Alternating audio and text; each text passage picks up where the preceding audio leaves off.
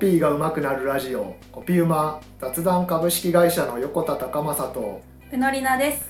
この番組では現役のコピーライターがコピーライティングや取材などの技術論企画を考える上での発想法言葉を扱う仕事の面白さや難しさなどコピーや言葉にまつわるお話をしていきます。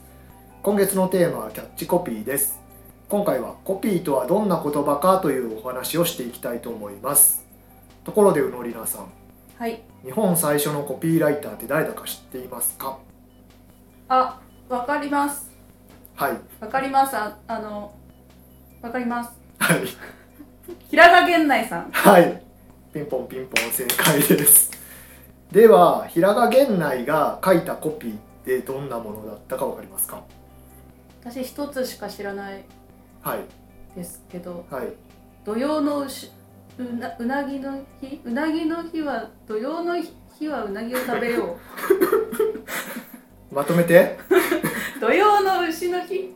ピンポンそうです正解ですそうね土曜の牛の日でうなぎを食べましょうというですね、はい。はい。えーまあ今でこそうなぎというと夏の食べ物というイメージがありますが本来うなぎの旬っていうのは秋から冬なんですへなのえ。で夏は味が落ちるんですねへえ。そうなんです知らなかったです。そこで夏に売り上げがなかなか伸びないうなぎ屋さんがうん。平賀源内に何か知恵はないですかっていう相談をしたところ本日牛の日という張り紙を出しなさいというアドバイスをしたそうですかっこ諸説ありはいもともと牛の日っていうのは「う」の字がつくものを食べると夏に負けない夏バテしないという風習があったのでうなぎを食べようというキャンペーンを作ったわけですねだからもともとはそう梅干しとかうどんとかうりとか何でもよかったんですけどそこに「う」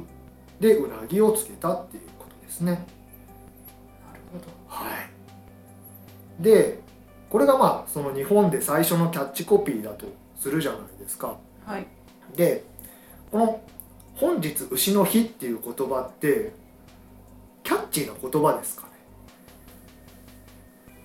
いや、キャッチーかと言われるとキャッチーではないと思います。そうですね。平易な言葉ですね、うん。うん。ただうなぎ屋さんの店頭にその言葉が貼ってあったっていうことで、うん。牛の日にうなぎを食べようというところが結びついて、まあ、一つのアイデアになり、まあ、一つのセールスプロモーションになるというそういうわけですね。はい、でここから分かることってコピーとはこうなんかキャッチーな言葉とかインパクトのある言葉みたいにこう思われるはい。節があると思うんですけど実はそうではなくて、はい。はい、普段使っている言葉やな文章と何が違うかというと課題を解決する言葉これがコピーなんです。課題を解決する言葉。はい、平賀源内は夏うなぎがなかなか売れないうなぎを食べてもらえないっていう解決を土曜の牛の日本日牛の日という言葉で解決したとだからこれがコピーだというふうにキャッチコピーだというふうに言われるようになったわけですね。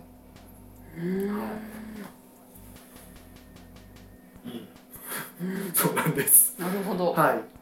ちなみに平賀源内って発明家のイメージが強い。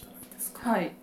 でも発明家に限らずお医者さんとか学者とか俳人俳句を作る人えとかあとは浄瑠璃の作者ー、といえー、う顔も持っていたそうです。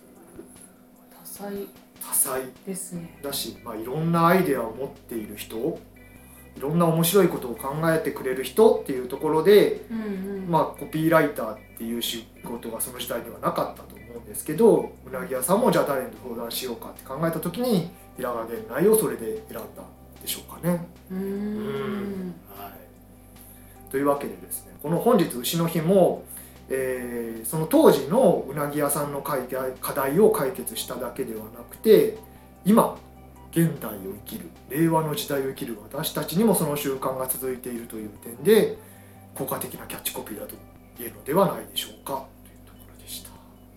はいというわけで今回はコピーとはどんな言葉かというお話をしました。コピーが上手くなるラジオコピーうま雑談株式会社の横田隆正とのりなでした